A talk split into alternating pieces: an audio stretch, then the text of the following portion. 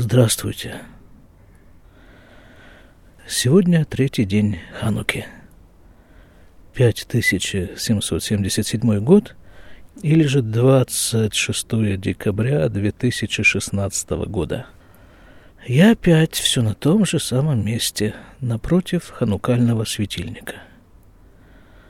В нем горят три ханукальные свечи и одна дополнительная свечка – шамаш. И сегодня эти три ханукальные свечи нашептывают тему «Свет». Поговорим о свете. Откуда вообще взялся свет? Что нам говорят последние научные данные? А вот буквально – черным по белому. «Ваямер Элохим, Вееор, Вееор». И сказал Всевышний, да будет свет. И был свет, и стал свет, может быть. Веере Элохим это ор китов, Веявдель Элохим бейна ор увейна хоших. И увидел Всевышний, что свет – это хорошо, и разделил между светом и тьмой – и все это происходило в первый день творения. А что же произошло в четвертый день творения? Все та же современная наука утверждает. Виясалуи мечней амеорот агдулим это меора гадоль лимемшелет айом это меора катан лимемшелет алайла это кухавим. И сделал Всевышний два светила, два больших светила – Большое светило для того, чтобы владычествовать днем, и малое светило для того, чтобы владычествовать ночью, и звезды. Вайтену там Элухим бирки ашамаим ляир алярец. И поместил их Всевышний на небосводе освещать землю. Вот такая неувязочка некоторая тут наблюдается с наукой, и мудрецы еврейские тоже говорят, что как же так? Свет был создан в первый день, а светильники, которые этот свет производят, в четвертый день. Получается, что тот свет, который исходит от небесных светил – он не тот свет, который создан в первый день творения. А где же вот тот самый первый изначальный свет? И говорят мудрецы, а этот свет до поры до времени спрятан.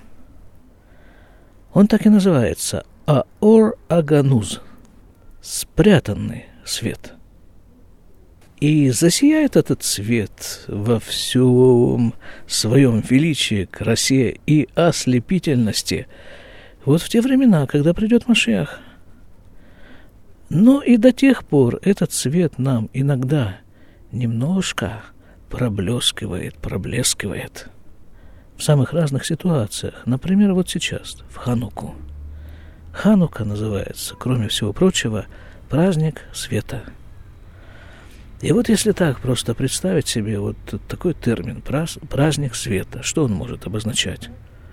Ну, какое-то грандиозное представление с иллюминацией, с фейерверками, с прожекторами, с разноцветными какими-то лазерами, которые подсвечивают облака. Вот что-то такое грандиозное и очень светлое – а не, не, не, говорят. Говорят еврейские мудрецы, не, не. Хочешь знать, что такое праздник света? Это Ханука. Это вот эти вот крохотные, вот крохотные, дрожащие, трепещущие светильнички, свечки, которые ты зажигаешь в темное время суток и в самое темное время года. Почему?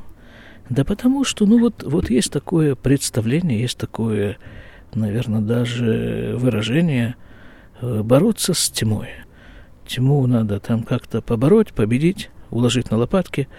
Какие там есть правила борьбы с тьмой. И вот тут приходит Адмур Азакен, основатель Хабада, и говорит, ребята, ребята, подождите, подождите, уймите прыть.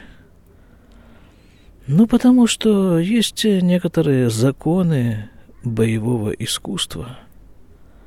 И они гласят, тьму не разгоняют палками, просто зажигают немножко света.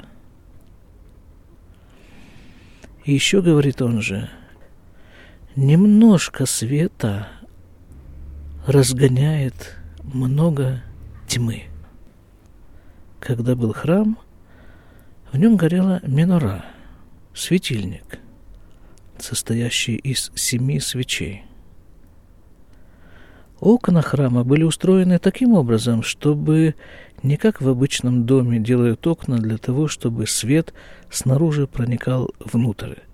Окна храма были устроены так, чтобы свет этого светильника, свет миноры, проникал изнутри храма наружу и освещал весь этот мир. Потому что вот это вот и есть настоящий свет. Вот в нем спрятана частица того самого изначального света, который создан в первый день творения. И наши ханукальные светильники, которые мы сейчас зажигаем каждый день, вот сегодня уже третий день, это отблески вот того самого света, той самой менуры, которая горела в храме. То есть и в нем, и в этих вот, в каждой из этих вот крохотных свечек находится, спрятан и горит вот тот самый спрятанный свет первого дня творения, и он напоминает нам о том, что такое настоящий свет.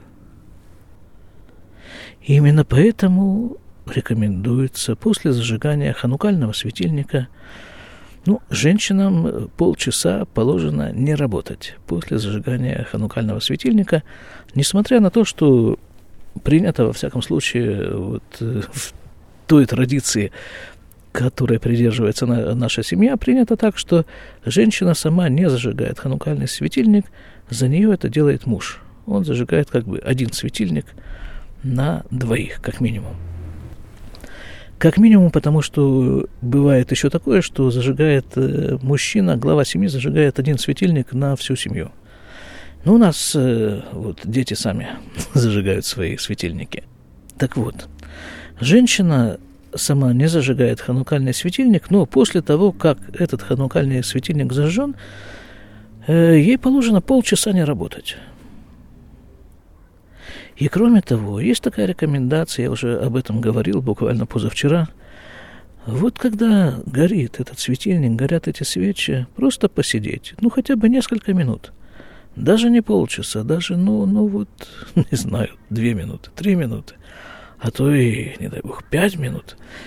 Но у кого какая есть возможность просто посидеть возле него и погреться. Погреться, да. Посмотреть на эти ханукальные свечи и послушать, что они тебе лично шепчут, рассказывают. И вот сегодня ханукальные свечи рассказывают одну такую небольшую историю, которая была в действительности, я не знаю, но предположительно что-нибудь лет, наверное, 150 назад. Я слышал эту историю от своего учителя Равагада, но я не помню точно, о ком эта история. Это был какой-то большой адмор, какой-то колоссальный адмор, это я помню, но вот кто именно нет, не помню. В общем-то, дело происходило так. Поскольку в те времена уже отчетливо существовало такое явление, как отход евреев от иудаизма, от своих корней, то многие адморы были заняты тем, чтобы приближать вот этих вот отошедших от иудаизма евреев, приближать их к иудаизму. А вот этот адмор, о котором мы с вами говорим, было известно, что он этим не занимается. И как-то кто-то спросил его, а Почему вот, э, почему вы, Рэбе, этим не занимаетесь? И в качестве ответа на этот вопрос Адмор рассказал вот такую историю. Такой пример, Машаль. Он говорит, ну вот представьте себе, сидят трое в тюрьме, в камере. В темной камере света там нет. Каждый день, а скорее несколько раз в день, Заключенным приносят еду. Ну, положено заключенным еда. Ее им и приносят. А вот среди этих троих заключенных Ну, двое были нормальных, а один как-то он был такой, ну, ну, не очень. Он, в общем-то, был смышленый такой. И как-то не умел он вообще обращаться с этими предметами, вот, которые приносят, да, с тарелкой, там, с вилкой, с ложкой. Он э, слабо, слабо представлял себе, что с этим совсем делать, тем более в темноте. Ну, в общем-то, если бы не помощь, то, наверное, бы он так и с голоду и погиб. И вот один из этих, вот их трое, да, двое нормальных, один вот такой вот э, необычный, так скажем. И вот один из этих нормальных взял на себя такое, такие обязательства, обязанность помогать ненормальному с едой. Он его кормил просто. Вот брал его порцию и кормил его из той ложки, из той тарелки, которая там была. А третий заключенный, будучи нормальным, он никак в этом во всем не участвовал. И вот как-то этот самый добровольный помощник спрашивает у третьего нормального заключенного, а почему вот ты, почему ты не помогаешь своему товарищу по несчастью, товарищу по заключению? Ну, хорошо бы тебе тоже как-то в этом поучаствовать. Не то чтобы я с этим не справляюсь, но просто вот чисто проявить какие-то свои человеческие качества, помочь товарищу. На что тот, вот этот условно называемый третий нормальный заключенный, и отвечает. «Понимаешь, — говорит, — в чем дело? Вот я вижу, ты его учишь пользоваться этими столовыми приборами. Но дело в том, что каждый день еду приносят в другой посуде. Ты его научишь пользоваться стаканом, завтра принесут термос. Ты его научишь пользоваться термосом, принесут что-нибудь еще, и так он никогда не научится есть самостоятельно. А я вот тут вот сижу и обследую, в общем-то, стены этой камеры. Как бы в этих всех стенах проделать, просверлить хоть какое-то, хоть небольшое отверстие, чтобы в него проникал свет. И тогда ему не понадобится ни твоя, ни моя помощь. Он станет самостоятельным. Только просто вот здесь вот между строк, где-нибудь на полях, я замечу, что речь идет, конечно же, о духовной пище. А тюрьма, ну вот это именно то место, в которое мы, в котором мы пребываем. Вот этот пример и есть тот самый ответ Адмура на вопрос, почему он не занимается приближением евреев к еврейству. Он просто ищет возможность осветить эту камеру. Светлого вам праздника Хануки. До свидания.